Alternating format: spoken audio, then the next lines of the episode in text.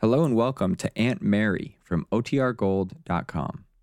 This episode will begin after a brief message from our sponsors. Now for our story. The Lane family, like all country dwellers, were early risers. The main activities of the day were accomplished in the forenoon after the fortification of a hearty breakfast. It was Aunt Mary's custom to put on a clean print wash dress for the morning chores both inside and outside the farmhouse. Then, after the lunch dishes were put away and the dinner dessert prepared, she would bathe and freshen up, put on one of the attractive but simple dresses she was so clever at making for herself, and settle down to the quieter tasks, sewing, mending, adding up the egg account. Well, this afternoon, as she emerges from her room wearing a cool blue dress with white collar and cuffs, her son Randy, in a pair of rather greasy blue work trousers, is blandly sitting in an easy chair whose chintz slip cover Aunt Mary had only this morning laundered and replaced. Randy Lane, look at you, Huh? What's wrong with me? sitting in that chair. Why? What's the matter with it? Oh, dear, I guess men just never learn. Hey, what is this, Mom? Have I committed a crime or something? No, dear, you just don't know any better, of course, after all these years. Coming in and sitting down in the best chair in those dirty old clothes. Oh, you God, that's right. Gosh, I'm sorry, Mom. I forgot all about it. I mean, I do know better, but I forget. I know you do. I don't know how I can be so thoughtless. I guess I was thinking about something. Anyway, the uh, cover looks okay. Guess I didn't ruin it. And if you do, there's no great harm done. But, Randy, I never will understand how you get yourself so dirty. You just put that outfit on clean this morning. Amazing, isn't it? Well, I was working under the truck for one thing. That accounts for the grease. And then let me see. I uh, oh, I whitewashed the back chicken house. That accounts for the paint. And I was wrong. well, anyway, you see, it's good, honest dirt. I never will forget when you and Peggy were youngsters. Sundays I'd get you all dressed up for Sunday school. Peggy would stay neat as a pin all day. But you? Oh, I was lucky if you got out of the house after breakfast without having to change. Awful, ain't it? no. No, Randy, you're a wonderful son. Uh, handsome too, don't you? You do, I think. Well, now let me tell you something. You know what? What? You may be a tyrant about cleanliness, but I think even with that drawback, that you're just about the best looking gal on two feet. You do. Mm-hmm. Really, Mom? I think it. You're the uh, nicest looking gal for miles around. You always look so trim and so neat. Uh, I don't know what it is. Some women have the knack and some haven't. Just the way you dress and- and your hair. And that lovely complexion, too. What are you trying to do, Randy? Make me self-conscious? And those big, clear eyes. You know, they say the eyes are the window of the soul. Yours really are, Mom. You know, a person couldn't look at you without realizing you're a fine, honest, intelligent person. Well, Randy, makes me very happy to know you feel that way. Oh, lady, you have no idea. It's Lily. Anybody home? Hey, come on in, beautiful. Oh, hello, everybody. Hello. Hope it's okay my dropping in without phoning first. Well, I should hope so. Sit down, Lily. Sit in that nice chair with the flowers on it. That is, uh, if you're clean. Oh, that's a fine thing to say. Randy. oh, Lily, don't pay any attention to him. He's teasing me, that's all. Well, how should I know if he's eligible? Mom just banished me out of it, Lily. Said I wasn't clean enough to deserve such an honor. Well, pal, you're not what I'd call immaculate. there, Randy, you see? Look, Miss Lily Devon, I'm an honest son of toil. You don't say. But I do. Well, honest, maybe.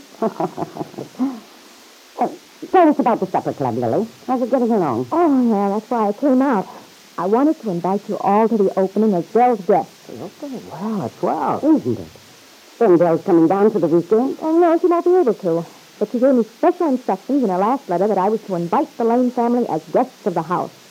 I think you'll have a good time. At least I hope you will. We're going to spread ourselves that first evening, you know. We're taking reservations, and oh, we've been selling very well. Hey, that's okay. I do hope it's going to be a success. And you can count on our being there for the opening. Well, Aunt Mary. That includes Bill Meade, of course, then Peggy. Peggy will be pleased. I know she's looking forward to it. Then that's settled. Um, Aunt Mary, I have an awful confession to make. Oh? I'm starving to death. You wouldn't happen to have an old dry crust of bread I could munch on, would you? Why, of course I have, Lily. I forgot all about lunch today, and I just realized. Well, I'll fix you something right away, dear. Say, Mom, I opened that Limburger I brought home, and as long as Lily's company, I'll share it with her. Oh, Randy. You do no such thing. I'll make her a ham sandwich and give her a piece of that apple pie. Fine thing. Come out here and bum a meal right off the bat. Oh, Pooh.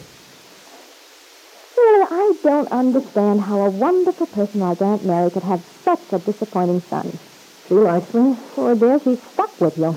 She's just making the best of it, being brave. Well, maybe you're right, Lily. I guess I am pretty much of a menace. Do you uh, think there's any hope for me at all? I doubt it. Maybe all I need is the love of a good woman. Oh, brother.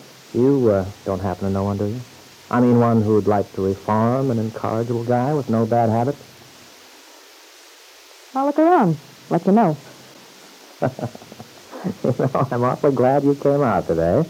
I haven't seen much of you these last weeks. Yeah, I've been chasing myself around in circles. Oh, but it's been worth it. The place looks beautiful, Randy. I honestly think we're going to go over big.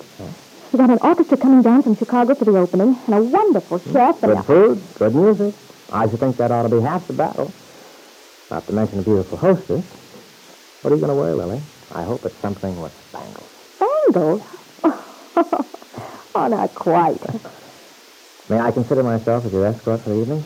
I can pick you up at the hotel. Oh, but and- Randy, I, well, I have to be there early. There are always a lot of last-minute things to attend to, you know. Well, and- that's okay, but I'm, I mean, in between things, I'd like to feel that you're my date. You won't be running around being hostess all the time, will you? No, no, I guess not. I mean, you'll have time to sit down with us or, or have a dance or something ever so often, won't you? Oh, sure, but I... Fine. You know, I'm really looking forward to it. I haven't been in a nightclub in ages. I rather enjoy it every once in a while. Especially if I have a beautiful blonde gal to look after. Hey, uh, suppose you tell me what color dress yours will be. I'll get you corsage. Even if I have to wire Chicago. Uh, Randy, I... I've been trying to tell you. Why? Well, you see, I have an escort for the evening. You have. Oh, hmm. so that's it. You didn't give me a chance to explain, Randy. Oh, you don't need to explain, Lily. Uh, suppose you're importing some guy from the big city? No. Well, don't tell me it's one of the local boys. Yes, it is. In a way. What do you mean, in a way? Is it or isn't it? It's, uh, it's David Bowman, Randy. David Bowman. Well, I'll be darned. Well, I'm very fond of Mr. Bowman. He's been nice to him. We have a good time talking about things. and- David Bowman, of all people. Well, I don't know why you act so surprised. I'm not surprised exactly, but well, maybe I am. I didn't know that you and David knew each other that well. No, we do. And I think he's one of the nicest men I've ever known. Randy Lane was surprised at the sense of disappointment Lily's information had given him. He'd gone blithely along, assuming that Lily would be only too glad to consider him her special escort the night the supper club opened. He'd imagined himself as cutting quite a figure, sitting at a table with the beautiful blonde hostess, perhaps arousing the envy of the other local young men. It hadn't occurred to him that there was anything more to it than that. But now he felt a real pang of regret. And yet, he told himself, David Bowman could hardly be seriously considered as a rival for Lily's interest in any real sense. But perhaps you're wrong, Randy. It may be that David supplies something for which Lily Devon has been longing all her life. A sense of security.